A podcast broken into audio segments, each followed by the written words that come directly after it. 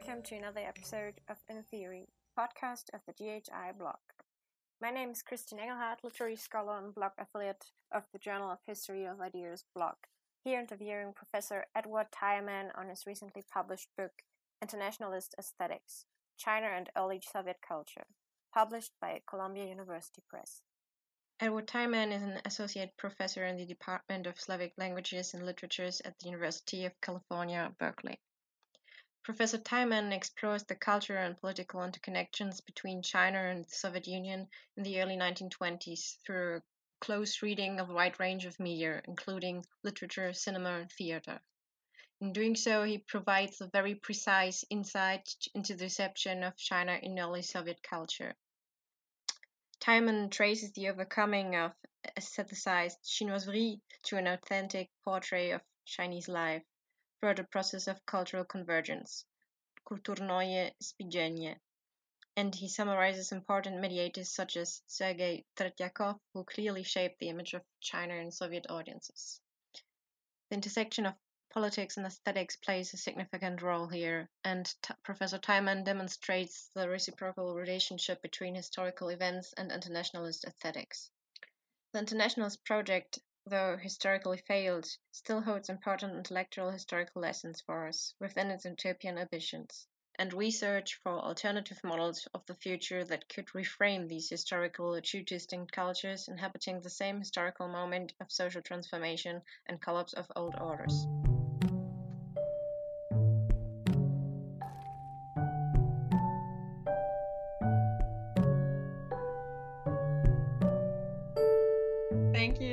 For joining. And um, yeah i really i really uh, enjoyed reading your book. Just to start with um, i mean russian and com- comparative literature um, but how what what brought you to research on china and early soviet culture um, this particular topic? Um, yeah that would be my first uh, question to you. Yeah no thank you kristen for the question. Um, and for the invitation it's a real a real pleasure to be able to to be part of this podcast to talk to you today. So, in terms of what brought me to this research, um, I should say that I began really as a, a Russian scholar. Um, so, my undergraduate degree was in Russian and ancient Greek, actually, which sort of isn't part of the book. Um, then I began learning Chinese um, in my 20s, actually mainly out of an interest in contemporary China and what was happening there, things like the speed of urbanization taking place in China in the 2000s. And it was only when I went to graduate school that I became interested in the connections between Russia and China, and particularly became more aware of the really important impact of, of Russian and Soviet culture in 20th century China. Um, which is, I think, a fairly well documented story. So there's quite a lot written about um, the influence of Russian literature on modern Chinese literature, for example, um, which is which is enormous. Um, the translation of Russian literature into Chinese, obviously, the political impact of the Soviet Union on China is, is a massive topic. Um, but the sort of the reverse, the, the Soviet interest in China was something that I discovered was significantly less explored. My interest in it actually began when I took a seminar on the Chinese writer Lu Xun, uh, probably the prominent preeminent Chinese writer of the 20th century. Um, and for my um, term paper, this was at Columbia University with Lydia Liu, um, I ended up writing about the Soviet writer Boris Pilnyak and his trip to China in uh, 1926, which is something that I discovered essentially completely by accident. I was looking through a volume of Pilnyak looking for a different text, and I stumbled across this piece he has called Kitaiskaya Povest, Chinese story um, and started reading it and became quite fascinated by it. And it, t- it talks about his experiences in Shanghai. It also talks about his collaboration with two Chinese leftist artists, Tian Han and Jiang Guangci, um, and the kind of the sort of failed quality in some way this collaboration. So then I went and read their versions of this experience, and there are very interesting ways in which they actually diverged and had quite different ideas of what they were trying to achieve so I really began with that, and then I started looking around, and I suddenly noticed there were all these other things happening in the 20s in Soviet culture, which were connected to China, um, and that they were spread across different media. So there were, you know, there was travel writing like Pilnyak's. There was this huge body of work by Sergei Tretyakov, but there were also films like Shanghai Document and The Great Flight. There was this ballet, The Red Poppy. uh, essentially the first Soviet ballet, which was set in China.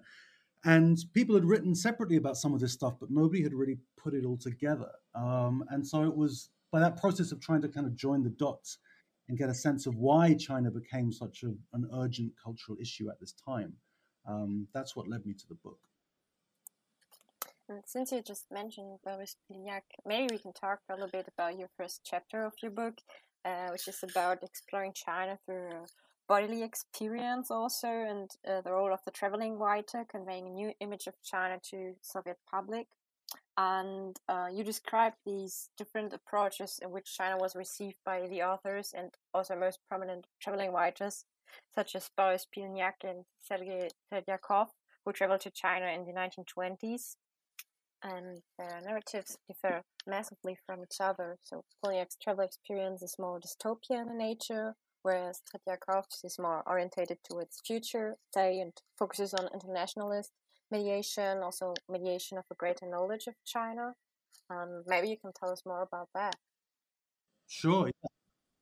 absolutely. So the first the first chapter of the book is about um, Soviet traveling writers uh, who traveled to China and their forms of travel writing and reportage that are getting written around this time. Um, and one of them is Sergei Tretyakov, as you mentioned, who in some ways is the central figure in the whole book. Um, and he was you know, an avant-garde writer, theorist, playwright, photographer, very versatile uh, cultural um, worker. Uh, who spent 18 months in Beijing, uh, 1924 to 1925. He taught at Beijing University, um, taught Russian there. He wrote a huge number of journalistic articles for Soviet newspapers, Soviet periodicals, Pravda, Projektor, a wide range of, of publications. Um, and he also wrote a series of sketches that then got put into a collection called Zhongguo.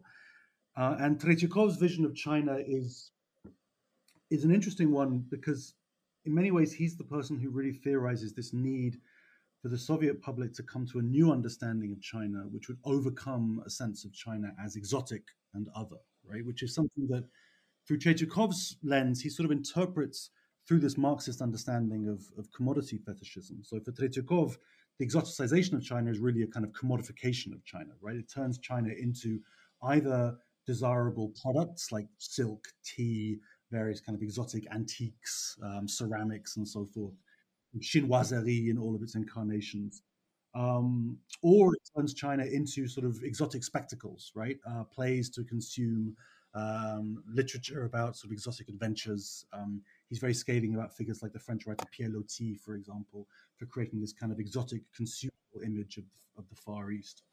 And against that, he wants to suggest that a kind of documentary approach to China that's grounded in the actual contact of um, a reporter, their engagement with Chinese life. Uh, he wasn't just there for a few days, he was there for 18 months, right? He's claiming almost a kind of sort of quasi ethnographic form of prolonged observation where you try to sort of integrate yourself into Chinese society. Um, he relies heavily on his Chinese students to translate sort of um, Chinese language, which he didn't have a very strong grasp of himself. Um, and this is the sort of knowledge that Tretyakov thinks can overcome this kind of exotic commodification, which actually distances um, the Soviet public from China and prevent, prevents them from realizing that China in the 20s was in a way undergoing a similar kind of revolutionary process to what had happened in the Soviet Union. Uh, that it's a semi-colonial country that is um, still struggling with a form of Western and Japanese, increasingly Japanese imperialism um, and economic dominance. Uh, and in after the fall of the last Qing dynasty in 1912, uh, has a sort of unstable republic, which is basically devolving into a form of civil war between rival warlords. Um, so there's a sort of very intense kind of semi-colonial modernity in China at the time, which for Tretyakov displays similar elements to what you could see as as Russia's own belated modernization um, uh, that led to the Russian Revolution of 1917. Um, so on the one hand, Tretyakov is interested in presenting China as existing in the same revolutionary present, but on the other hand, he's also trying to view China through a lens that allows him to sort of read it as, in some ways, comparable to the Soviet Union and thus destined towards a similar form of revolutionary future. And that's where I think you're right that this kind of utopian vision of, of China's kind of inevitable revolutionary alignment with the USSR is also part of Tretyakov's work.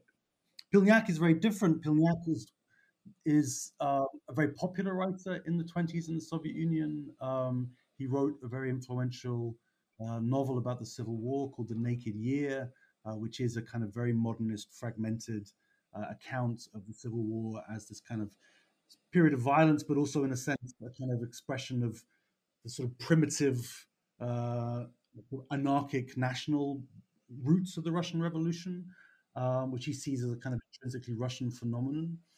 Um, and Pilniak brings some of those ideas with him when he comes to China. So his view of China, I think, is very intriguing, but it's it's one that doesn't allow him to project a kind of clear vision of this revolutionary alignment in the future. Instead, he gets very hung up on the idea that China and Russia have some kind of alignment in the past, um, which he links to things like um, both having been invaded by the Mongols, right? A certain notion of a common kind of Eurasian identity. Um, and these ideas of Eurasianism are very, very prominent around this time in various different political figurations. Um, and so for Pilniak, there's this idea of a kind of revolutionary alignment in the past, um, but there's also his own personal sense of a kind of radical um, confusion and disorientation which he experiences in China, and a sense of kind of a, sort of anxiety about the alterity of the culture he sees around him, and that kind of confusion between a sort of visceral sensory feeling of difference um, and a kind of intellectual idea of some ancient commonality. Uh, produces, in his case, a text that isn't able to sort of resolve itself into a clear revolutionary future, but instead gets kind of tangled up in these contradictions. Um, and this makes a lot of sense. Pilniak is more of a kind of a sort of silver age modernist, really, than a, a kind of um, revolutionary futurist like Tretyakov. But what's interesting about them is that the two texts really deal with the same kinds of um, sort of modes for understanding China. They're both invested in kind of being written by someone who's present, who is a kind of witness. They're invested in a kind of documentary approach. Um, they're invested in using kind of sight and sound as modes of access, but the, the results they come to are, are radically different. So, I, in that sense, they both engage with what I think of, what I try to understand as a kind of internationalist aesthetics, that is, using sort of different forms of aesthetic and sensory experience to sort of mediate this internationalist relationship between Russia and China. But they do so in ways that actually come to quite quite different political conclusions. Yeah, yeah. I think that was uh, also something you, you contrasted like when you my aside like when Pilniak saying I realize that I, I do not know I do not understand I will I never will understand China and Chinese I ask everyone left and right to find some keys to China and I do not have these keys everything that I see I see in order not to know and this is yeah this is what you already mentioned now also with the Soviet lens like it's a completely um, different. But let us come back to to Tretyakov. He's like the, one of the major figures or one of the main mediators. Um, you also say in your book. To what extent um, has he contributed to a broader knowledge and like mutual understanding between China and and Russia, like in, in comparison, maybe mm-hmm. also to to Pilniak? Mm. Well, that's a great question. Um, so he's somebody that is is part of what usually gets called the left avant-garde in the early Soviet period, right? They a group that included figures like Mayakovsky, Eisenstein, uh, photographer and artist Alexander Rodchenko, uh, Dziga Vertov, Viktor Shklovsky was a close friend of Tretyakov. Um, he was also close friends with, um, I mean, this is a little bit later, but he has a very close relationship with Bertolt Brecht. Uh, he's a major influence on Benjamin's ideas about the artist as producer and um, aspects of this notion of politicizing aesthetics, which is central to Benjamin's work. Um, so he's really a kind of central figure in the interwar avant, sort of leftist avant-garde, um, but he's one that's often been slightly sidelined by these more famous um, sort of colleagues and, and comrades of his, uh, not least because he was um, he was purged in, in 1937. He was arrested and executed uh, on a charge actually of spying for Japan, which was closely connected to his presence in China. It was claimed through the fact that he'd been in Beijing and also the fact that his wife, his wife's father lived in Harbin and worked for the railroad there and was sort of suspected of being a white sympathizer. Um, was executed for spying for Japan. So this has meant that his legacy has been somewhat um, somewhat compromised. Uh, actually, in it's pro- he's probably been most sort of researched and center, placed center stage in German language scholarship on Soviet culture. Uh, in the West, he's actually now having a kind of sort of moment of rediscovery, I would say. But it also means that his work on China got somewhat foreshortened, right? So after 1937, his books are not available in the Soviet Union. They're also not sort of part of this massive transfer of Soviet culture to China, which you know is taking place already in the 30s, but accelerates after the People's Republic of China is founded in the 40s. Um, but for this period of the 20s, he's really the central figure, I would say, in sort of mediating this relationship between China and the Soviet Union. And if you look at memoirs of that period, uh, it's very clear that, you know, for the generation that grew up in the 20s, this sense of China as the most important sort of site for world revolution um, after the revolutions in Europe failed to happen in the wake of, the, of 1917 um, is really clear. I've been reading, for example, an account of his journey to Beijing by the film director Sergei Yutkevich from the 19 early 50s. And he talks extensively about how in his, his youth was filled with this idea of China as the next sort of place where the revolution was going to spread and the site of the kind of concentration of global struggle. And he talks about things like Shanghai documents, um, but he doesn't mention Tretyakov, right? Because Tretyakov had not at that point yet been rehabilitated. Um, but if you look at the sort of range of his writing in, in newspapers like Pravda and other journals, for example, uh, or the success of his play Roar China, which was a massively influential play, uh, not only in uh, the Soviet Union, uh, but also performed internationally, right? It was performed yeah. in Western Europe, it was performed in North America, uh, and also extensively in East Asia, including multiple performances in China, and had a big influence on Chinese artists in the 1930s. There's a famous woodblock print by an artist called Li Hua called Roar China, uh, Ba um, which explicitly borrows Tretyakov's phrase. It was also borrowed by Langston Hughes, the African American poet, who also has a poem called Roar China. So um, he's this figure who I think his sort of central mediating role has some somewhat been sort of lost from view because of his fate. And one of the things I'm really interested in doing in the book is trying to kind of um, trying to reconstruct uh, that role that he played that has to some extent been been obscured. Yeah. Um, you you just mentioned Roar China and like his this universal character also of like translations and uh, like successful reception uh, history. Let's say uh, I also saw it has been performed in Berlin, like Brülle Brülle China or mm-hmm. China. Um, this universal mm-hmm. character of of uh, let's say internationalist aesthetic um, work medium yeah maybe we can we can dive a little bit deeper into like the different chapters because you you kind of in your analysis you you you have different chapters of like we have the medium theater opera we have the sensory perception we have cinema we have the bio interview of mm-hmm. course um, but regarding Roar China and like it's the, the second chapter about theater and opera um, you you you're contrasting also roar china and the red poppy um, and this is also something like um, another question would also be like which medium functions best as vehicle for internationalist perspective on china. And if we if we take a look on on what china it's it's definitely the the vision of of uh, the revolution like revolution and self-sacrifice are two two um, like main topics also mm-hmm. in in this this um, um, like in internationalist aesthetics and yeah now i already mentioned two questions so like these uh, like regarding the content like the two topics of self-sacrifice and revolution like connecting china and russia and then on the other side like the medium itself um, like which medium performs works best um, mm-hmm. as a vehicle for these internationalist perspective on china hmm. yeah no those those are both questions i think i'll maybe i'll take them in, in reverse order because i think they are connected in ways. So, um, with the question of medium, uh, I mean, the way I organize the book, as you've already noted, is um, it's structured by different chapters on different media. And the reason for this is that um, this thing that I call internationalist aesthetics in the book, um, it's not so much a kind of set of formal aesthetic rules uh, as a kind of problematic, right? Um, it's a search for a method rather than an established method.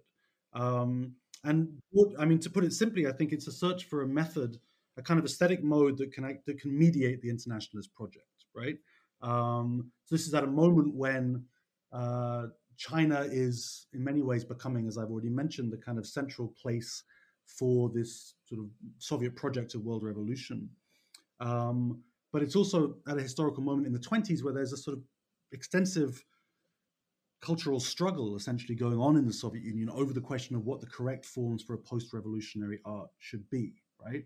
Um, should it be largely continuing the realist traditions of, of, the 19th century? Should it be sort of going into a more radical avant-garde mode that the futurist figures like Tretyakov tend to be advocating? Um, should it be based in documentary material? Should it be based on fictional invention?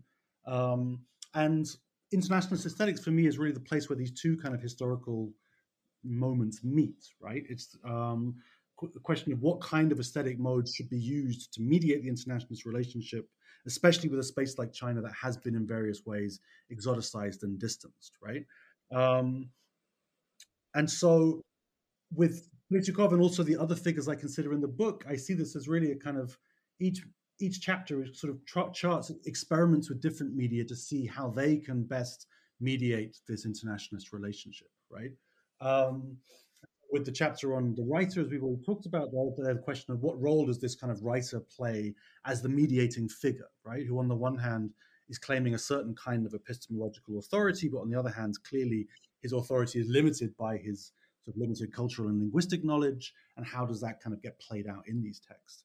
Uh, with the chapter on theatre, um, the interesting question for me is the sort of tension in a theatrical production between absence and presence, I suppose you could say, when you're dealing with a, theme like internationalism, that on the one hand, you're trying to stage a performance that is set in this foreign space uh, in order to give your audience some sense of connection to that space. On the other hand, you're dealing with the fact that inevitably what this is is a, a performance by actors of a space which is not actually present on stage, right?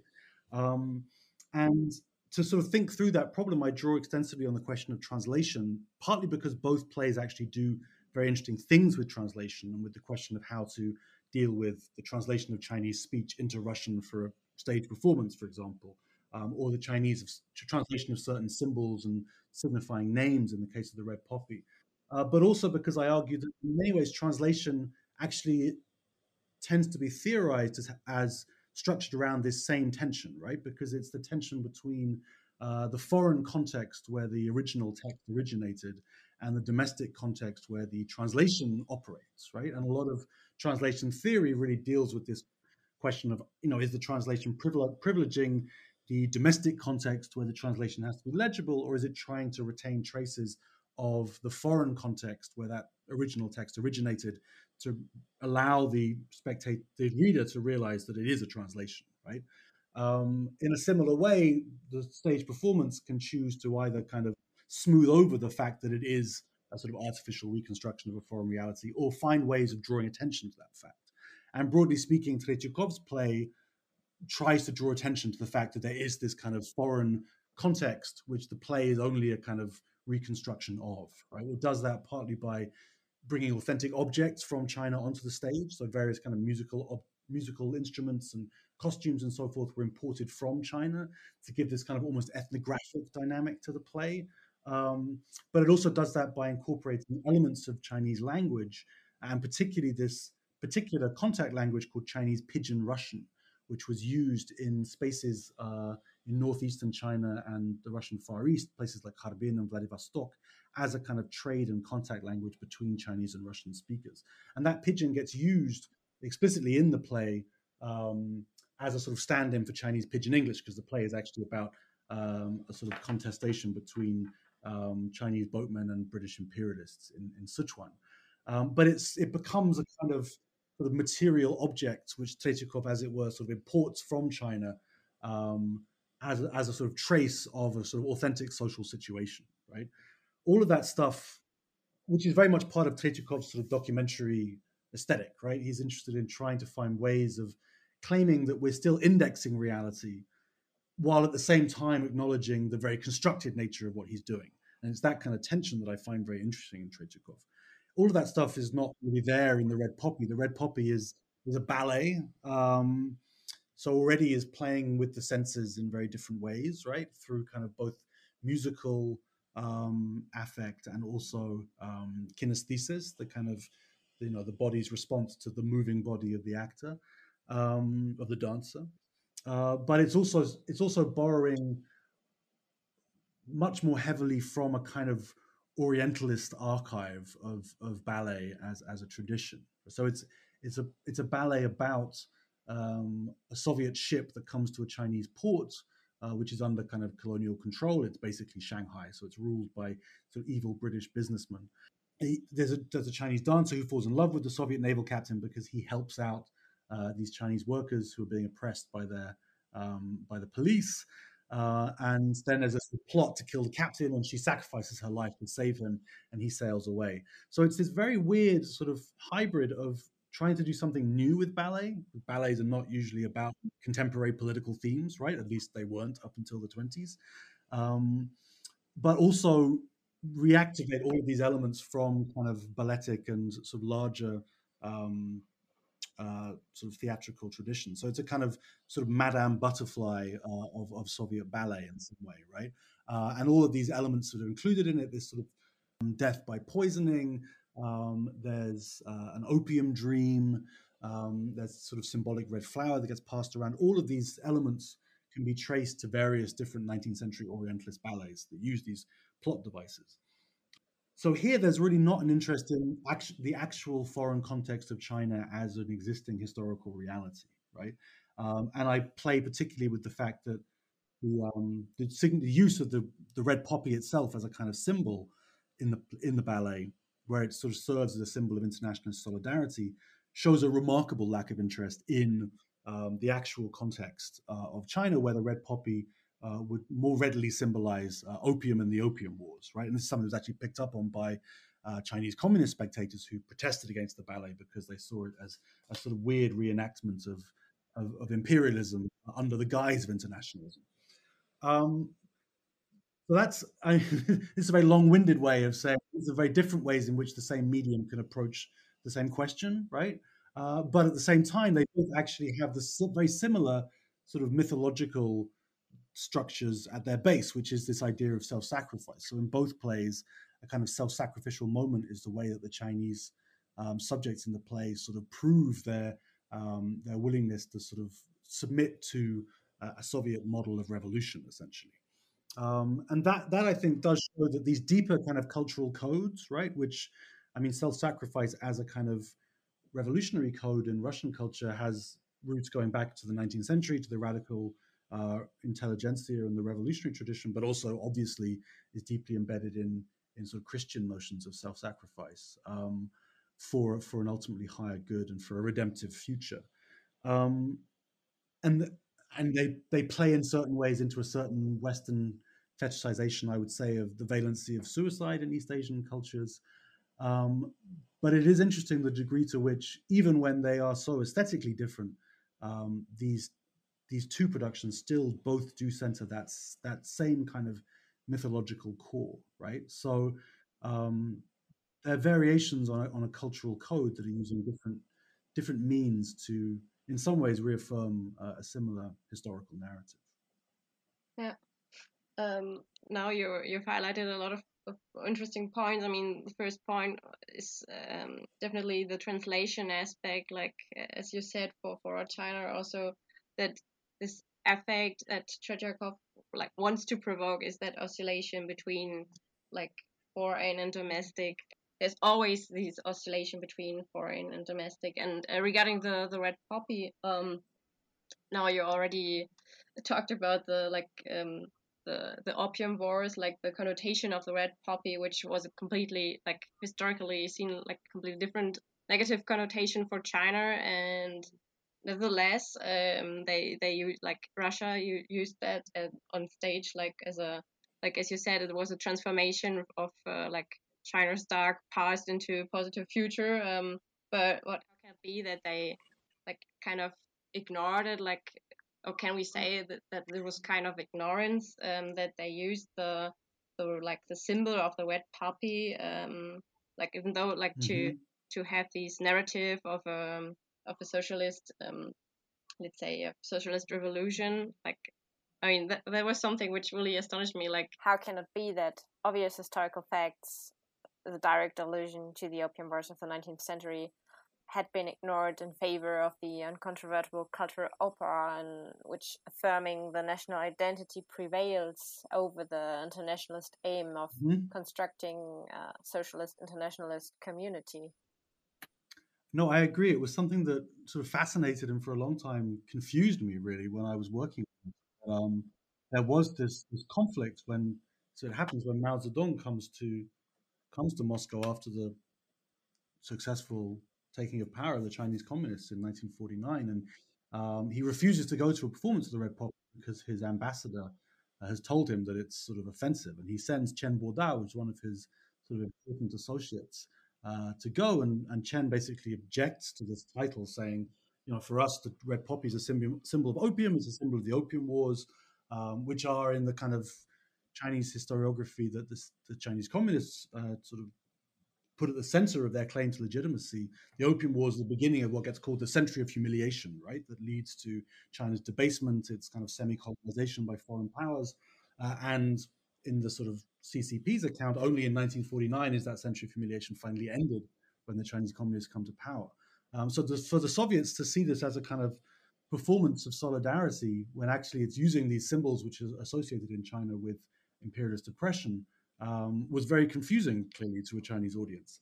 And I think, you know, as I talk about it in the chapter, I try to understand it as this is a kind of Soviet claim to the power of Soviet art to repurpose symbols, right? So it's the sort of it's the power of Soviet art and Soviet example itself. It's ultimately the power of the revolution to transform the meaning of the red poppy from a symbol of vice and imperial oppression into a symbol of socialism and liberation, right? And I go into ways in which the different symbology of the poppy in Russian culture allows this in some ways to happen, where there isn't really an association with opium, but rather kind of festive joy uh, and regeneration. Um, but I think there's a there's a kind of wider question at, at play here, which is central to the book as well, which is, you know, when I one of my reasons for writing this book um, was an interest in, I suppose, complicating a certain understanding of Soviet internationalism, which would tend to tend to see it as essentially just a kind of mask or a bad faith ideological performance uh, behind which is actually Soviet imperialism, right? Um, on the one hand, I'm quite keen to demonstrate that in certain ways, internationalism, quite broadly understood, right, and not always simply understood as the project of the Comintern and it's sort of the 21 points that you had to sign up to to be a member of the Comintern, um, but understood as a kind of reordering of, of global social relations, right, under a kind of under a sort of broad revolutionary emancipatory project. Um, I do want to make the case that, that genuinely did sort of shape and structure both political action and aesthetic activity at this time, right? And Tretyakov's project in particular, as a particularly nuanced and interesting example of an artist responding to the possibility that internationalism could result in some sort of reshaping of how um, human beings in different cultural contexts relate to each other. Uh, at the same time, I think it's undeniable that in various ways, the project of internationalism directed through the Comintern, which was always dominated by the Soviet Union, became subordinated to Soviet uh, state interests, right? Um, and the way I try to sort of negotiate this tension is I think about it in terms um, of what I call centrifugal and centripetal forces, right? Uh, and it's something actually borrowed from Robert Young, his book on post-colonialism, uh, where he sees this actually as the dynamic of the Comintern itself. On the one hand, it's a kind of emancipatory project that is trying to overcome this, the Eurocentrism of the age of imperialism by creating a newly horizontal dynamic uh, where, for example, sort of Asian and, so, and Russian communists can uh, collaborate in a sort of anti-imperialist struggle. On the one hand, there's this centripetal force because there is always the kind of gravitational pull of the Soviet Union statehood and its sort of aspirations um, to not only the survival of its statehood but the projection of its power internationally. Um, what's interesting about the red poppy is that the centripetal kind of dominates overwhelmingly, right? Um, and I think that can be traced to its particular historical moment. So it was staged in 1927, which is the 10th year of the anniversary of the Russian Revolution, and it was re- it was sort of understood as a performance that was staged for that anniversary, right? Its second performance ever was at the Bolshoi uh, on, I think, November the 8th, 1927, which is the day after the 10th anniversary uh, of October. It's also the year in which the Soviet China policy actually collapses essentially. So the alliance which the Soviet Union had brokered between Chinese communists and Chinese nationalists falls apart in 1927 when the nationalists under Chiang Kai shek basically turn on the communists. They conduct a massacre in Shanghai of, of, communists and workers. They drive the Soviet advisors out of the country. Um, so, what the Red Poppy is a very weird production. that's actually taking place at a time when the Soviet policy in China and Soviet influence in China is collapsing. Um, and it's also just before essentially the final showdown between Stalin and Trotsky in the left opposition, uh, which is partly motivated by the failure of China policy, which leads by 28 to Stalin being undisputed, undisputed leader, Trotsky being ejected from the party, and a major shift towards socialism in one country. Um, so the Red Poppy kind of appears at this moment where there is kind of a shift towards a greater emphasis on a kind of patriotic um, sort of great state narrative of of Soviet internationalism. Um, but it also, I think, shows the ready availability of these kind of deeper, we could call them imperial patriotic cultural codes, right? Uh, which have their origins in the longer history of the Russian Empire, particularly the late 19th and early 20th centuries, when there is a major Russian imperial push towards East Asia, right? Uh, that culminates ultimately in the Russo-Japanese War, um, but ha- leads to all sorts of sort of ideologies of empire which see Russia's destiny as to become a Pacific power, uh, which is basically sort of historically destined to rule over over China and East Asia. Um, people like Esper Ukhtomsky, who was a major advisor to Nicholas II, right, uh, project this kind of ideology explicitly, a kind of civilizing mission of Russia in East Asia. Um, and I think it's the the readiness with which the internationalist project can be folded back into that kind of imperial narrative um, of Russia as a kind of civilizer and savior in East Asia, right, against more pernicious forms of imperialism such as the British.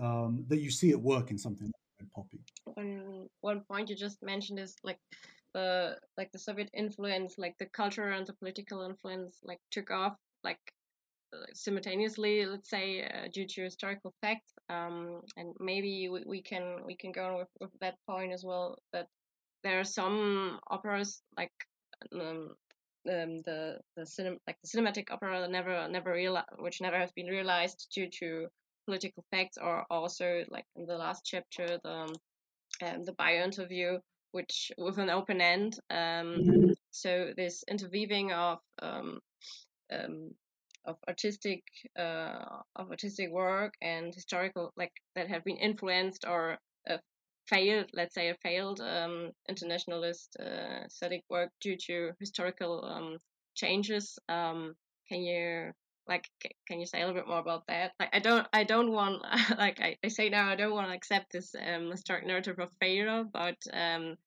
I mean this is kind of impressive uh, regarding China and early Soviet culture, like how like the beginning from 20 like 1927 like how these historical facts also changed of course the um, the works of Tretyakov. Or what has been for you the most striking interweaving of historical fact and artistic practice in the analysis of early Soviet culture works about China? It's an, it's an interesting question. And actually, the, the idea of failure um, is something that I talk about quite a lot in the book because, in a sense, you know, it's hard. It's hard to work on these materials without some sense that this is a, a kind of a historical possibility, perhaps in some senses a utopian historical possibility um, that was not ultimately realized, right? Um, you know, it's not the case, for example, ultimately that that Soviet Russian culture overcame um, the Eurocentrism of, uh, a pre-revolutionary Russian culture and reoriented itself in some radical way towards East Asia, which is partly the project that someone like Tretyakov or another figure I talk about, the journalist Alexei Ivin, are advocating for in this period. They're advocating for the idea that actually we need to completely overhaul the way Russia relates to the world, right? We need to um, get everyone learning Chinese. We need people to sort of understand that they are sort of a part of Asia and thus have to sort of understand the history of China as much as they understand the history of Rome. I mean, these these things never actually take place, right? Um, nor is it, I think, the case that um, certain kind of racialized attitudes towards East Asia, which took place in Russia, took root in Russia, particularly in the 19th century under the ideology of the Yellow Peril, right? um, nor is it the case that those those attitudes disappear. Um, so there is a sense in which there is a sort of utopian element to this project, which is um, sort of testing its possibilities in the tw- in this early Soviet period, but does not lead to some sort of radical transformation of um, the relationship between Russia and China. Uh, and I, I, think that sort of has to be accepted in some ways, and is actually quite a familiar story, really, of the early Soviet period and the relationship between uh, the 20s and the 30s, right? With this idea of the 20s as a kind of time of experimentation that then gives gives way to sort of a much more rigidified sort of political and cultural control under Stalinism and a sort of uh, sense of cultural orthodoxy and much less leeway for experimentation and and also essentially a kind of recentering of a kind of Russian Russocentric primacy in a sort of um, reimagined sort of imperialist understanding of the Soviet project. Um, so all of that, I think, to some extent, is true, um, and it's it leads, I think, to certain ways in which these sort of internationalist aesthetics experiments um, are either forestalled. In the case of Tretyakov's project on China, uh, his film project with Eisenstein, which was supposed to be a trilogy to be made in 1926, but never happened because of a sort of change in the political winds in China um, or it leads to some of this work not reaching the audiences that it could have done, um, such as the bio interview Deng Shihua, which Tretyakov wrote with one of his students from Beijing, which is his longest and in many ways his most interesting and complex work on China, but has never been translated into Chinese, for example, and I think has never reached the audience that it he would ideally have liked it to reach uh, within China. Um, nonetheless, I think it's it's important to me to sort of revisit these experiments for precisely for seeing um, you know the possibilities uh, that, that were forestalled in this period uh, and the kind of generative ideas that this internationals project actually did did sort of uh, enable yeah. right um, a lot of these ideas are things that later on get taken up in some more contemporary post-colonial theory, right? In many ways, I think Tretyakov is aiming for uh, the overcoming of what uh, Johannes Fabian, the anthropologist, in his 1981 book Time and the Other calls uh, the denial of coevalness, this idea that the West creates itself as a subject of history where the rest of the world is in some kind of eternally belated state, right? A lot of what Tretyakov is trying to do is sort of overcoming that sense of China as existing in a completely different temporal reality to the Soviet Union. Um, but it's always coexisting with this kind of centripetal dynamic that recenters the Soviet Union as the, as the ultimate vanguard of history. And I think that's something that, you know, ultimately is not overcome, right? Um, and there's, there's, there's no way really to, to get around that fact. So the, the book does have a slightly kind of, a slightly tragic dynamic to it. It actually ends with the fact that Tretyakov and several of the other figures that I talk about are were were were purged, right? So uh, Pilniak was also purged. Uh, Meyerhold, who directed the um, production of Roar China, uh, was killed in the purges. Several of the advisors who went to China in the in the 20s, um, like uh, Vasily Blyukher, for example, uh, also lost their lives in the Stalinist purges. Um, so it's not I, it's not a book where I try to be too kind of utopian about this project, but I also try in some ways to insist that there's something about the kind of utopian energy of these projects that that was generative in a way that seems seems very distant from our contemporary perspective, where the possibility of a genuine kind of sort of internationalist project that would actually sort of radically reconfigure the way that different parts of the world relate to each other and create a certain kind of sense of global solidarity. That those possibilities feel very distant from our contemporary perspective, and that's still something I think um, that these early Soviet experiments um, can can be very attractive. Uh, mm. Yeah, yeah, I think it's uh, as you said, like the experimental character, also this dialectical work. I mean, there was the attempt, at least, to to create a, a different vision, or as you said at the the end of your introduction, you you you you say that like the imagination of like possibilities of transnational community, like like this this is something which is still interesting for us today as well. Um, I mean, in in a radically unequal world. Um, so this is something which mm. yeah, which remains of this project, even if it's not fulfilled, let's say. But uh, concerning the like the internationalist project. Um, um, I was wondering as well, like because you cited, for example, the the Chinese mill, Isaac Babel. Um, is there also a sort of anti-internationalist aesthetics because like these uh, like depicting like the suffering uh, like subject let's say um, yeah for example the chinese mill this was something you cited but were there also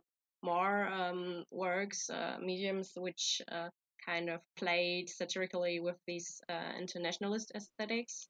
Mm, that's interesting. I mean i think the chinese, chinese mill is is the only one found that is sort of explicitly um, to parodying what I would call international, what I call international.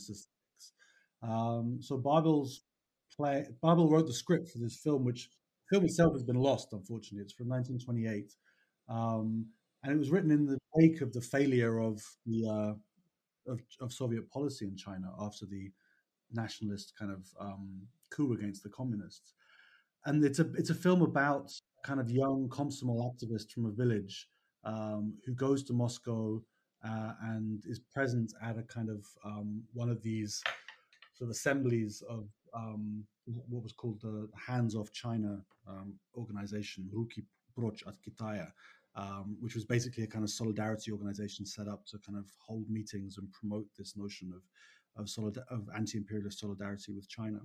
Uh, and he goes there and he meets a, a a Chinese communist who's on his way back home, and they have a conversation where the communist explains what's happening in China, and then the Komsomol member reads actually a, an illustrated magazine, which is probably the journal Projector, which is the kind of photo journal of Pravda. Uh, and reads about what's happening in China. Several of Tretyakov's sketches were published in Projector, and he sees these images of kind of suffering Chinese rickshaw pullers um, who are pulling kind of fat, overweight imperialists, which is the kind of stereotypical image, or sort of propaganda image of, of Chinese semi-colonial suffering in sort of Soviet media in this time. Um, and he becomes deeply affected by this, and he tries to mobilize his village um, to march to China and uh, intervene in what's happening there. Um, but the but the the film is a comedy, right? So it's all about how they the villagers are completely unprepared to do anything like this. They um, they take out kind of rusty old uh, weapons and they put sort of spurs on their horses, um, and, and, but they don't know how to find China on a map. They've no idea how to get there. It's got this kind of like sort of Don Quixote quality to it, right? Of these sort of uh, tilting at windmills, um, trying to play this heroic role, but actually being radically unsuited for it. Uh, and then eventually um, they decide that instead of marching to China, they should just fix uh, the broken down mill uh, in their own village. Um, so it's, it becomes a kind of allegory, I think, in a way, for this turn away from um, sort of global revolution towards socialist reconstruction, right? The building of socialism in the country. Um, and it's you know it's it's it's a comic take that very explicitly with all of these elements that I talk about in the book, this kind of use of of, um, of modern media, of print journalism, and and also film. It seems like segments of the film Shanghai Document were shown, were sort of edited into this film uh, when it was uh, when it was screened. Um, so it's using all these elements, but essentially then sort of saying that this this project is is a utopian fantasy, right? And we're not actually equipped to do it, or the, the sort of population as a whole can't actually um, engage on this kind of internationalist level and needs to stay with its more local concerns. Um, that is the only sort of openly satirical take on internationalist aesthetics that I found while working on the book. Um, although um, it, it, shows up in all sorts of sort of weird little places. Um, the the novel um, "The Twelve Stools" Dvenadtsat Stulyev by Ilf and Petrov actually has an early moment early on where someone has a sort of comic exchange with a shopkeeper who says, um, "Have you seen what's happening in?" Um, it's either Shanghai or Guangzhou. Isn't it extraordinary what's happening? We really have to do something, right? So there are all these little ways in which the, the sort of the presence of it as an urgent theme kind of is sprinkled through the, the Soviet culture of this period. Um, what happens more, I think, is this this sort of you see this turn away from, or the internationalist theme kind of gets subordinated to um, to to certain kind of central concerns of of what becomes the kind of Stalinist culture of the 1930s. So I talk about this a little bit in the conclusion to the book. uh, the epilogue, where I deal with um, a couple of examples of of 30s uh, cultural production in what we might think of as internationalist aesthetics. Um, and one is the poet Emi Xiao or Xiao San, who's a very interesting figure, uh, a Chinese poet, close childhood friend of Mao Zedong, uh, who spent a lot of his career in the Soviet Union um, after fleeing uh, the 1927 uprising, um, where he, he was in Shanghai during the coup. Um, he wrote several poems that were published, particularly in the journal International Literature, um, which are kind of interesting example of kind of transnational collaboration between him and his translator Alexander Rom. Uh, Xiao knew Russian pretty well. He wrote his poems in Chinese. He would often kind of dictate them to Rom and then give him his working translation, and Rom would then sort of tidy it up for the published translation. Um, so it's very much an example of this kind of collaborative approach that Tretyakov was always aiming for in some ways in his work. Um, but the poems that Xiao actually writes are in many ways kind of indistinguishable from other sort of um, what I guess we could call Stalinist agitational verse, right? The sort of the language and the even the kind of sort of semi-Mayakovskian forms that he's using with things like construction um, are already deeply embedded in the codes of Soviet um, poetry. So it's it's both an example of internationalist collaboration and an example of the sort of weight that the dominance of certain codified Soviet cultural forms now have in shaping um, even the, the writing of a Chinese poet. Um, and when another element I talk about in the epilogue is the visit of the very famous Chinese actor Mei Lanfang to Moscow in 1935, uh, which Tretyakov was a central figure in, um, and was very influential on figures like Bertolt Brecht. Right, Brecht's whole idea of the estrangement effect in Chinese acting comes from seeing Mei Lanfang in Moscow in 35. Um, but Tretyakov's own take on Mei Lanfang is very different from his writing about Chinese theatre in the 20s. Um, instead of seeing Chinese theatre as part of the kind of remnants of a feudal culture that needs to be rejected for a kind of agit, art based on the, the, unfolding present. In the 30s, Tretyakov is praising Mei Lanfang as a sort of representative of an ancient culture that has its kind of deep cultural forms that can be preserved into the into the revolutionary present, right? Which is much more along the lines of how Soviet culture, Stalinist culture, tries to kind of see itself as the culmination of various different uh, cultural traditions of the world, right? But in a way that preserves what is kind of popular uh, and truly kind of of the people from these various different forms. Um, so there's this real way in which you know even the project of internationalist aesthetics gets repurposed uh, under the sort of gravitational pull of these of these Stalinist cultural codes in the 30s, um, and that's I think it's more kind of it's more sort of uh, prolonged fate uh, than the more satirical approach that Babel takes in, in 28. Yeah. yeah.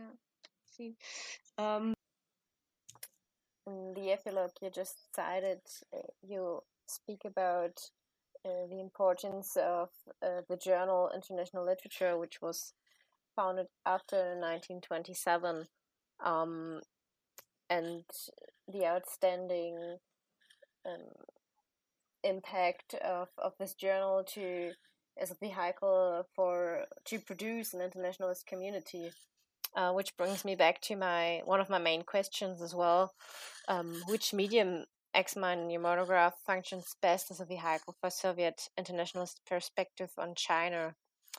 Is it rather the uh, literature of fact established by Tretyakov or the first Soviet ballet? Is it the is it the International Literature Journal, or is it um, cinema? The chapter we haven't talked about yet is, is your chapter about cinema, and yeah, maybe we could talk a bit further about cinema as a particular medium to generate a transnational community cinema that erases geographical and cultural distance and cinema to, to cite also Mikhail Pavlovich to as an optimal medium for penetrating the east with Soviet culture, this, this sort of an open window. Um, so, um, yeah, which is uh, the perfect medium. Mm-hmm. Yeah, it's a great, um, and in a way, you know, that's sort of each chapter is kind of delving into what what these different mediums can accomplish in terms of this larger project of internationalist aesthetics and what their own kind of limitations or uh, I guess you could say sort of biases are, right? What they tend to privilege, what they tend to foreground, um, what kind of understanding of, of connection they they offer. Cinema is particularly interesting in this regard. I think um, for a couple of reasons. Uh, first of all, because the the indexical quality of the photographic and cinematic image um, is sort of is taken up by Tretyakov and others as offering a particularly kind of um, sort of immediate uh, access to between a, a, spectator and the reality that is filmed. So between, say, a Soviet spectator and Chinese reality, right? Uh, Tretyakov talks about it as at last cinema will allow us to come face to face with our Chinese brothers, um, which is, you know, a simplification probably of how the cinematic medium actually functions. Um, but nonetheless, I think uh, quite a good indicator of how its kind of radical potential for reordering uh, global relationships is understood, right? Um, this kind of collapsing space whereby the Soviet spectator in a Moscow uh, cinema can suddenly see a Shanghai street and have some kind of sort of sensory and almost tangible sense of, uh, of being present in that space. Um, so that's one aspect of the cinematic medium which gets heavily promoted as um, sort of as, as, sort of enabling international aesthetics to achieve its aims. Um, and that's why I actually in the chapter on cinema, I talk a lot about documentary films. So two prominent documentaries that got made about China in the 20s. One is called The Great Flight, uh, and it's about an aviation expedition from Moscow to Beijing in 1925, which was the first aviation expedition ever to cross that, that geographical space and the first ever to cross the Gobi Desert. Um, so the, the expedition itself is an expression of the desire for connection, right? And actually the idea that aviation has allowed this distance to collapse. And you can now travel it in a sort of matter of weeks rather than a matter of, or even a matter of days rather than a matter of months. Um, uh, and in that sense, it sort of follows on from things like the Chinese, the, the Trans-Siberian Railroad, which was built in the late 19th century. Um, but the film also engages in this kind of collapsing distance and this idea that um, the Soviet camera can now sort of capture China and bring it before a Russian and Soviet audience. Uh, and Shanghai Document is doing something similar, but focused on the city of Shanghai. Um, it's a very interesting and very complex film using kind of parallel montage to show it as this divided city. Um, and also, as I, I kind of try to get into in that section, um, what I think is interesting about Shanghai Document is the way that it actually sort of foregrounds the ability of um, the film itself to understand the city in a way that its residents cannot, right? Because it can traverse all those different spaces, but also because it can juxtapose them uh, through montage. Um, so there, there's an argument not just about the indexical quality of the photographic image, but also the kind of sort of cognitive resources of montage itself as a cinematic technique. That by juxtaposing the view on the Chinese and, and European sides of a fence in Shanghai, for example, um, you can show um, the kind of radical inequality, um, the sort of combined and uneven development, you could say, uh, of this semi-colonial city, and show the way in which European leisure is essentially founded on Chinese labor. Right, that's the kind of sort of Marxist argument the film itself is making, but it's one that the film is the film as a medium is uniquely qualified to make because of its combination of photographic um, fixation and montage. Um, so that's the first element, I guess, the idea that cinema as a medium is has these sort of qualities that allow it to represent, to sort of perform the task of internationalist aesthetics. The other is a question of distribution, which is the idea that because of the way that film is distributed, um, it has the ability to reach international audiences. Um, and the film chapter is the one where the kind of project of actually sharing Soviet culture with China and with Chinese spectators uh, is most pronounced. So the Soviet film industry was always very interested in this question of how they could get Soviet films into China um, and actually compete with the predominance of American cinema, which was very, you know, heavily imported into China in this time, as indeed it was into the Soviet Union. Um, and so a lot of these films were made explicitly with an eye to being seen by Chinese audiences. I talk about a, a, an animation film called China on Fire, which is filled with um, Chinese um, text, right? So most of its titles, uh, many of its titles are in Russian, but then also translated into Chinese. So clearly has an eye towards uh, being seen and to having a propagandistic effect in China as well. Um, there's also Tretyakov's ultimately unmade trilogy of collaborations with Eisenstein, uh, which was also explicitly made with an eye to being distributed in China. Um, and so the notion was this is a kind of Soviet vision of China that then could be exported back to China itself, right? Um, that doesn't ultimately happen. It's one of the kind of failures of this of this sort of vision of this project. Um, but what does happen ultimately is in the early 1930s, um, Soviet cinema does become extremely influential in China, particularly among uh, kind of Chinese leftists and those who are thinking about what a kind of left Chinese cinema would look like. It's actually not Eisenstein, but Pudovkin who becomes the most influential figure in China. Films like Storm Over Asia, for example, uh, have a major impact um, with Chinese spectators. And also Pudovkin's film theory is very influential in China and quite formative for the formations of Chinese left-wing cinema in the 30s. So the the influence does eventually arrive, although not quite in the sort of in this in the way that um, the practitioners of internationalist aesthetics wanted it to, right? So there's always these interesting ways in which these connections are happening, but they're not quite linking up uh, in the way that the, the sort of ideal vision of this project uh, is often presented. Um, Pilniak's sort of failed collaboration with Tian Han and Jiang Guangci, where they're supposed to make a film together, but it ultimately doesn't get made because of lack of funds. Um, and also, Pilniak describes it as this kind of hellish uh, torment of, of, actually participating in the film, is another example of this, right? Um, but Pilniak does allow that does put them in touch with someone at the Soviet consul, who then allows Tian to watch Eisenstein's Battleship Potemkin, which then leads to Tian Han kind of revising his own sense of what cinema should be. Um, so, you know, the, the, links, the historical links don't always work out the way the actors want them to. Um, but that's part of the messiness, I think, that makes these kinds of transnational collaborations so hmm. interesting. Mm, this is something like this uh, kind of like the double audience, like that the the film films were supposed to be shown in, in to Chinese audience as well is something kind of exclusive, let's say, um, regarding the the medium uh, cinema, isn't it? I mean, the other place it happens is is the play Roar China, which, as I said, is is translated into Chinese and is ultimately performed in China. Um, I mean, I think Tretyakov probably would have wanted his bio interview Deng Shihua to be translated into Chinese. Um, that never happened, and interestingly, ha- has never happened. Um, possibly, I hope, with the sort of renewed interest in Tretyakov as a figure, uh, it might eventually take place. Um, but it's true that you know when there is a kind of although there is a large translation of Russian literature into Chinese taking place at this time, including Soviet literature. Um, what ultimately tends to get translated is is socialist realism from the Soviet canon. Um, so figures like uh, uh, Ostrovsky's How the Steel Was Tempered is enormously influential in China.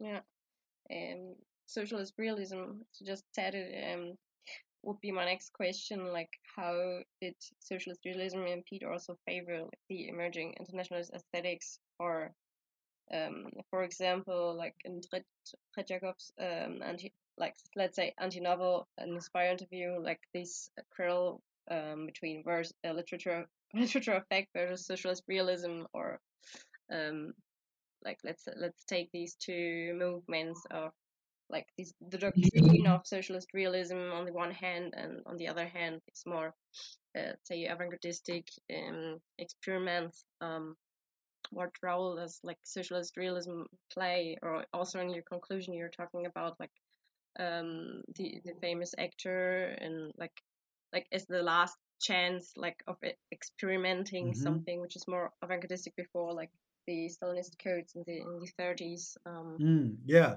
That's a great question. I mean the I think the it, the place where this relationship really comes to the fore is in the chapter on uh, Tretyakov's bio interview, Deng Shihua. Um, this is a text that has a very interesting history, and its history is kind of central to the text itself. So it's um, it's a biography of one of Tretyakov's students from Beijing, a guy called Gao Shihua, um, also known as Gao Xingya, um, who was uh, an aspiring writer himself. He published fiction in in China in Chinese and also several translations of Russian literature. Um, before he, in after studying with Tretyakov in Beijing, he comes to Moscow to study at the Communist University for uh, the Workers of China. Um, and while he's in Moscow, he collaborates with Tretyakov uh, on this thing that called a bio interview, which is basically for six months they would meet regularly, um, and Tretyakov would sort of interview Gao his life, uh, and then make extensive notes, and then from that interview process, Tretyakov then writes um, a, a, long, sort of 330 page narrative account of Gao's life, which is told from the first person. So it's told as if, and in the present tense, as if Gao himself is kind of reciting this account of his own life. Right? Um, and this, so it's it's an intriguing text to me because of its sort of its process of production and the way that that process of production remains sort of a part of the text itself. Uh, so it has an introduction where Tretyakov explains how the book was put together. Um, he explains it in ways that makes clear that in some ways he was the kind of senior figure, right? Um, he was the teacher, Gao was the student. Uh, he describes himself as uh, sort of his priest, his psychoanalyst, um, his his his um, interrogator, essentially, right? Uh, all these different ways of understanding the role. He describes himself as a miner who sort of burrowed into Gao and sort of extracted information. The name, by the way, was changed to Deng uh, to protect Gao from repercussions when he went back to China. Um, so there's all these sorts of ways in which it's set up as, you know, this imbalanced relationship. Uh, but then at the end of the book, it kind of gets flipped because after Gao goes back to China, he goes back after the Shanghai coup in, in 2027. 20, um, meets with another student um, who tells him, well, actually, a lot of what Gao told you might not entirely be true. There's all these elements that he's left out. He didn't mention this this fiance that he had, uh, himself as kind of incapable of love, love and affection, but he also presented himself in many ways as a kind of model revolutionary in a way that this later student sort of questions and doubts. Um, and so this was really interesting to me because this is very unlike your kind of classic socialist realist narrative, right? So a socialist realist narrative, you know, our sort of typical understanding, right? sort of use the Zhdanov phrase, it represents reality in its revolutionary development. Um, there's a tendency to sort of project um, a sort of positive um, future resolution of, of historical contradictions uh, in, a, in a socialist realist text, right? In a way that makes its kind of pedagogical message uh, fairly clear. Um, what's interesting about Deng Shihua is it seems in certain ways that it's following that logic. It's following a logic that's quite familiar from socialist realism, where the life of an individual uh, and their sort of journey through history, um, a kind of Bildungsroman, becomes a certain sort of allegory for the movement of history itself, right? This is the way Katerina Clark understands socialist realism. It's the protagonist movement from spontaneity to consciousness is an allegory for the movement of history itself in, in a similar sort of direction. Um, so this dialectical struggle that's ultimately sort of resolved in favor of, of greater consciousness and of revolutionary development. Um, text is interesting in that it sort of offers that reading of Gao's sort of progression from growing up in a kind of feudal um, scholar gentry family, uh, which his father was a nationalist. Uh, the son grows up originally a kind of nationalist, but then after he goes to Beijing University, is exposed first to anarchism and then through Tretyakov and others in the Russian department to Marxism. So he's moving towards the kind of correct form of revolutionary consciousness, right? He then comes to Moscow, which is obviously then again kind of taking the journey in the right direction, where he studies at a, at a Moscow institution founded by the Comintern, and this Communist University for the Workers of China.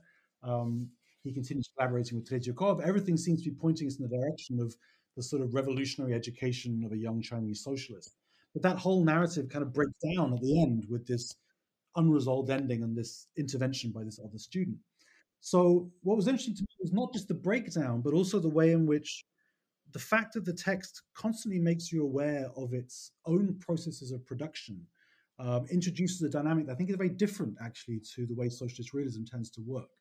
Um, to put it simply, I think what Tretyakov is trying to achieve is a kind of a kind of active reader rather than a passive reader, right? Um, it's one of the things that he actually, the reasons he rejects fiction is he thinks fiction is a kind of illusionism that lures the reader into a sort of almost hypnotic state, right, where they believe in the reality of this fictional mimetic world, which is not in fact real, right? And for Tretyakov, this is part of, of a similar sort of fetish, fetishization of aesthetic experience that it feeds into the exoticism, exoticization of China. Um, with his documentary work, he's constantly trying to disrupt any any any moment where the reader could fall into that kind of aesthetic illusionism, right?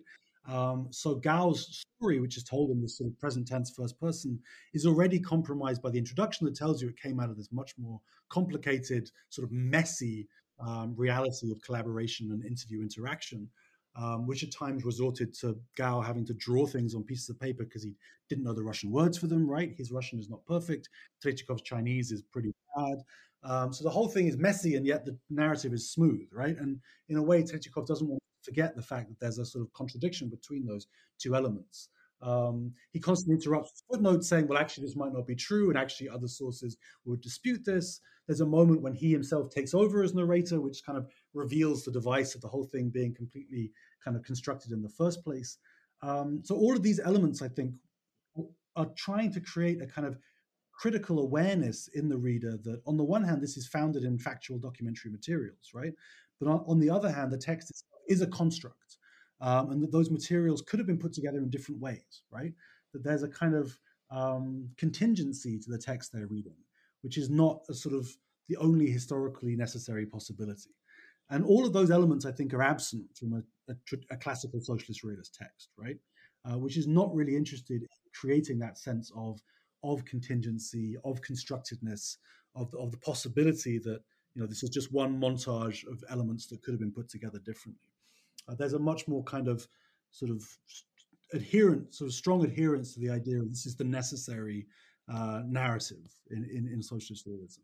And that I think is where I would place the difference between Tretyakov's ultimately more kind of avant-garde um, approach uh, that's always interested in kind of disrupting the reader's assumptions and unsettling their ability to settle into easy, easy narrative solutions, as opposed to socialist realism, which is invested in finding a kind of clear pedagogical message, right? And in so doing, wants to kind of smooth away uh, these kind of questions of um, the process of representation and mediation itself, right? Um, it doesn't want those to be part of the package because it's really wants a sort of accessibility that allows those pedagogical messages to come through. Uh, so it's actually the socialist realist canon, not this kind of avant-gardist alternative that ends up having a really strong um, cultural influence in China and on the formation of, of a Chinese socialist realism. Yeah, thank you for the specification and also how the socialist realism influenced the reception of China and Soviet culture. One one last medium we did we did not talk yet about it was um, uh, the poems of um, Tretyakov, like these, the chapter about the sensory perception as well, to to um, yeah, the sensory perception um, with the word China poem, for example, and um, so we, we just talked about realism, but um, there's also let's say kind of futurist influence uh, regarding these onomatopoetic uh, poems of Tretyakov, uh, where he describes the nights of Beijing. And um, this is another medium, let's say, to, to have them all in this interview, um, just uh, complete, like completely opposed, uh, like like like another medium of um, like bringing bringing Chinese uh, life close to to a Soviet audience, which is much more, say, yeah, sensory, more physically. Yeah, absolutely. No, that was and so Tretyakov actually began his literary career as a poet uh, and as a futurist poet, um, very strongly influenced by Mayakovsky, but also the, um, the, the experiments in transrational Zaum language by people like uh, Khlebnikov and Kruchenykh. Um, and before he wrote the play Roar China, he wrote this very interesting poem called Roar China um, while he was in Beijing, um, which is it's an agitational poem. It's about the sort of need for uh, anti-imperial revolution in China, but it's centered around um, a series of portraits of different um, street traders on the Beijing streets. And the sort of phonetic structure of the poem um, does these really ingenious kind of experiments in trying to capture um, the distinctive trade sounds that Beijing street traders used. So, um, because of the geography of Beijing streets, where you have these sort of courtyard homes uh, that don't have windows facing the streets, right? Um, so they're kind of hard to, there's not much visual access to the streets. Um, street traders develop forms of sonic access. So to, to allow people to know they were there, um, they would use certain calls or they would use certain kind of instruments. Um, there's a very interesting place called the Beijing Sound Museum, actually, in Beijing, that's kind of reconstructed some of these instruments and the sounds they made. Um, and so this is a very kind of idiosyncratic sound scene that um, existed in Beijing in the early 20th century when Tretyakov was there. And in the poem, he tries to sort of find ways to use the resources of Russian to sort of capture these sounds. Um, so he has a poem about the the water carrier who sort of wheels a water cart up and down the street, and it makes this kind of creaking sound that's very sort of loud and distinctive. And he tries to catch that by using um, variations of the Russian word vizhit, which means to sort of um, to screech, basically. So this sort of vuzh, vuzh runs throughout the poem. Um, and or there's one which is based on um, the fruit seller who used a particular kind of drum, these, these kind of hand drums which you rotate and they have little balls on strings that go duck, duck, duck, duck, duck, duck, duck, duck. Um, and the, the, rhythm of the poem is trying to reproduce the rhythm of that, what he calls a kolotushka, um, this kind of um, tuck, tuck, tuck, tuck, sound. But I, it's an example of the sort of the resourcefulness really of Tretyakov trying to use all these different media, which each have a different, each sort of privilege a different a sort of aesthetic in the sense of sensory aspect, right? So that element of poetry, which is deeply rooted in the phonetic, right, and the the, the power and of phonetic sound, which is something that the futurists in particular were really, really interested in, right? Um, before Tretyakov, there are people like Khlebnikov and Kruchenykh who think of of Zaum, of this kind of idea of transrational language, as potentially a transnational language, right? Um, that there's something that's sort of inherent in certain sounds or certain syllables that could communicate outside of a particular language and its kind of system of semantic meaning. Um, so this is a larger kind of way in which the early avant-garde is linked to this internationalist project, right? What if we can think of a kind of universal poetic language? And Tretyakov is doing a certain variation of that, right? He's trying to see if he can somehow use the phonetic structure of the Russian language to record these Chinese sounds in the street, which themselves are not linguistic, but they are semantic, right? They carry meanings, um, and sort of transfer them to a Soviet audience and weave them into this kind of um, sort of revolutionary agitational poem. Um, so in the case of that, it's really the sort of that's the aspects of this particular medium which can be best mobilized for an internationalist aesthetics, right? Uh, with cinema, it's the, pho- it's the photograph. Um, with with theater, it's this tension between between presence and absence.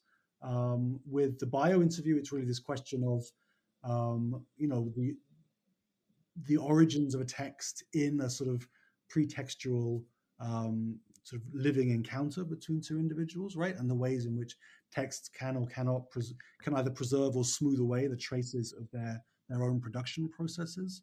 Um, and there's something similar to that happening with um, with reportage as well, right? So each medium offers something different, uh, but each, I think, is being sort of actively used for what elements of it can best sort of serve this task of forming internationalist connections through aesthetic experience. Yeah, so this is something that might account also against failure narrative, I'd say. Um, but uh, maybe returning to to the opening citation of of your monograph, um, where Tretyakov describes like Soviet knowledge of China as a crippled arm, which must first be broken mm-hmm. and then reset correctly. How can art contribute to a new political vision, and in the case of China and all Soviet culture, to a transnational community?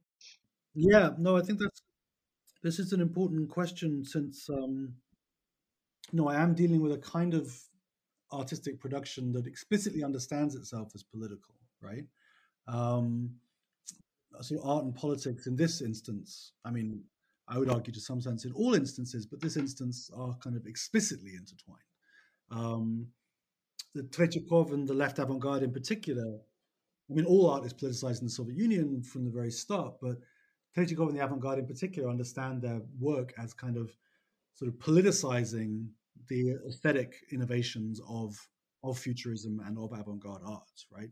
Um, so Tretyakov is is invested in particular in kind of finding political functions for the Shklovskian idea of estrangement, right? The idea that art's function is to kind of estrange us from our sort of automatized perceptions of the world, right, and allow us to see the world differently.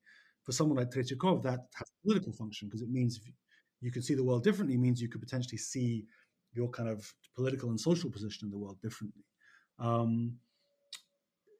I, I mean, so I draw partly on the kind of similarities between what Tretyakov is trying to do and and the idea in someone like Walter Benjamin of the politicization of aesthetics, right?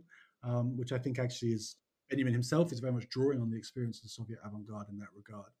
Um, I also use the ideas of, of Jacques Rancière um, and his idea of the distribution of the sensible, the partage du sensible, uh, where for, for Rancière, essentially, um, you know, aesthetics is is a, is a is an organization of sensory experience in a way that allows the world to appear uh, or not appear in certain ways, right? And the ways in which the world can or cannot be made available to sense experience is foundational for the forms of political consciousness and political action that can take place. Um, and that's very much, I think, what international aesthetics is about. It's about this sort of trying to reorder the way that the world, in this case, China, um, is sort of appears and is available to the sensory experience of, of Soviet subjects, with the idea that then that can then lead to a different kind of um, sort of political relationship taking place, right?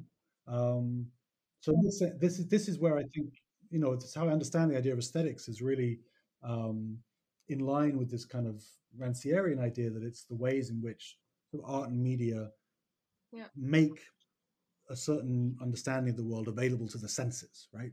Uh, and not just to directly to cognition, but also playing on on sensory experience and the importance of sensory experience in this process.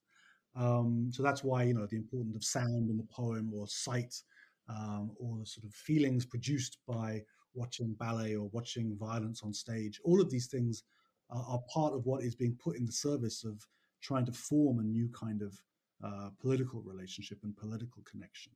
Um, so emotions and sensory experience are, are kind of indivisible from the formation of this this idealized new political consciousness. Mm. Yeah, I mean, the importance of sensory experience for redistribution of the sensible via a series of experimental forms in literature, poetry, theater, cinema to achieve, let's say, a new seeing of mm-hmm. China, mm-hmm. a new political Sino Soviet connection is definitely something that stands out in your analysis. Um, and for, for the aspect of politicized aesthetics, uh, the concept of Rancière uh, that you draw on in your book also reminded me of the Russian literary scholar Voloshinov, um, who states in, in his work Marxism and Philosophy of Language that the poetic work is a powerful condenser of unspoken social evaluations. And I think this is also something that applies to the Soviet media, which are analyzed in your book, like from fetishized exoticism to engagement with a concrete social reality, let's say more authenticity. Um, regarding the letter, do you have anything to add on the reception or let's say the general development of the image of China in Soviet culture from the 18th century to the 1920s and maybe also towards the 50s?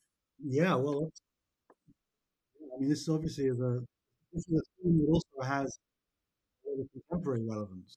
Right? Uh, today's uh, China-Russia alliance and its obvious immense geostrategic and sort of global importance, particularly in the context of the of the Ukraine war and what seems like a kind of more explicit realignment um, of uh, of global forces. Um, I mean, I think I would say that the, the Russia-China relationship over the long span of history from you know, sort of early contact in the 17th century uh, to today um, is an interesting one in that I think it has, if you were going to talk about a consistent dynamic that runs through very different phases of this relationship, um, I would say one is one is a kind of a constant oscillation or co-presence of a sense of similarity and a sense of difference, right? Um, so obviously, Russia and China come from deeply uh, different different cultural origins, right?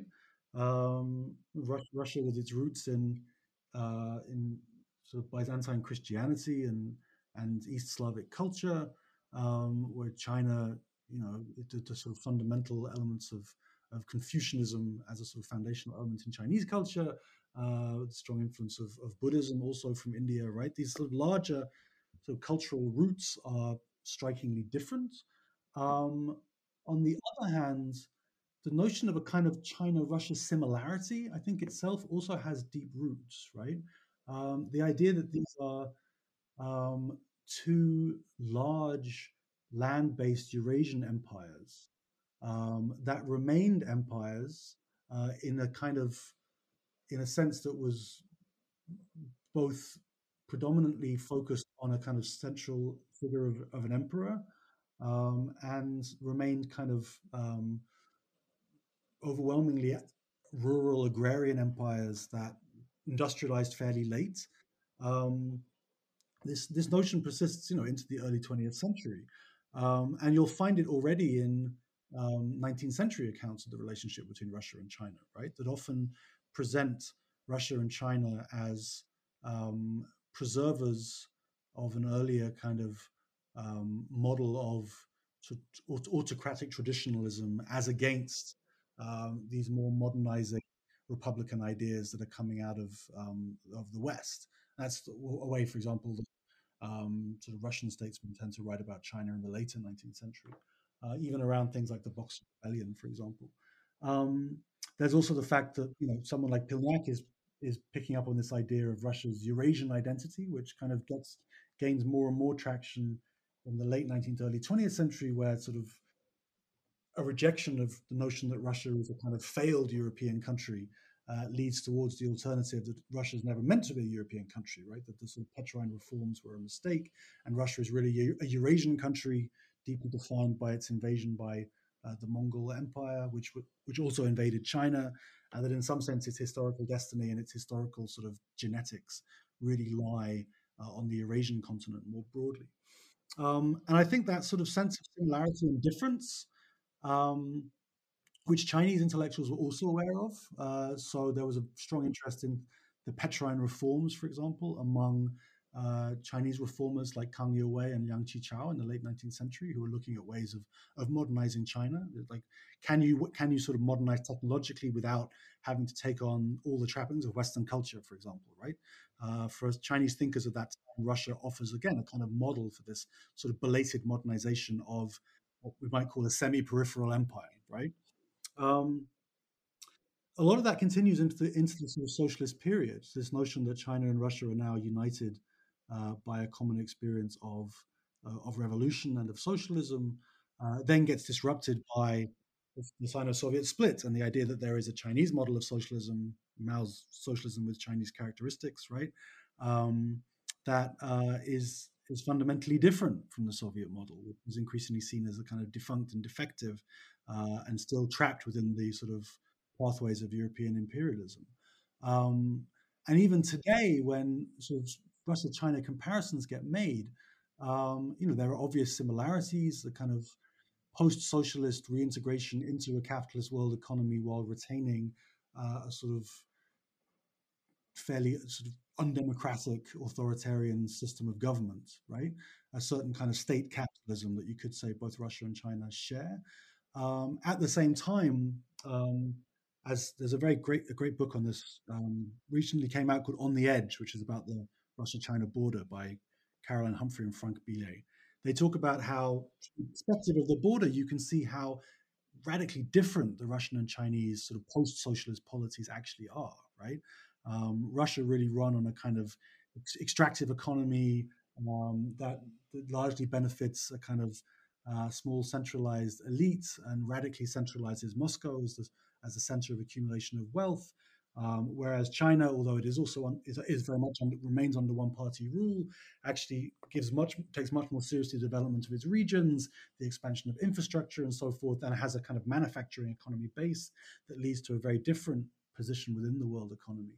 Um, those, those senses of sameness with difference, I think, um, do continue into the present. And this is a long-winded way of saying that um, my my future work, I hope to focus on two subsequent historical periods, the 1950s and the last 20 or so years, and look at ways in which um, these, these changing understandings of the Russia-China relationship have been refracted into cultural production in those periods, and how this sort of sense of the relationship as uh, as one of between places that are both similar and in other ways kind of uh, very much radically different um, persists, and how that continues to complicate these aspirations towards cultural collaboration that still exist in both those time periods. So that's a little sort of gesture towards what I'm what I'm working on at the moment and hope to be hope to be pursuing in the future. yeah, no, you already answered what would have been my last question to you. Um, so we'll stay tuned for the continuation of your research. Um, thank you so much, uh, Professor Tyerman. Thank you, Kristen. No, it's, it's been, been a pleasure.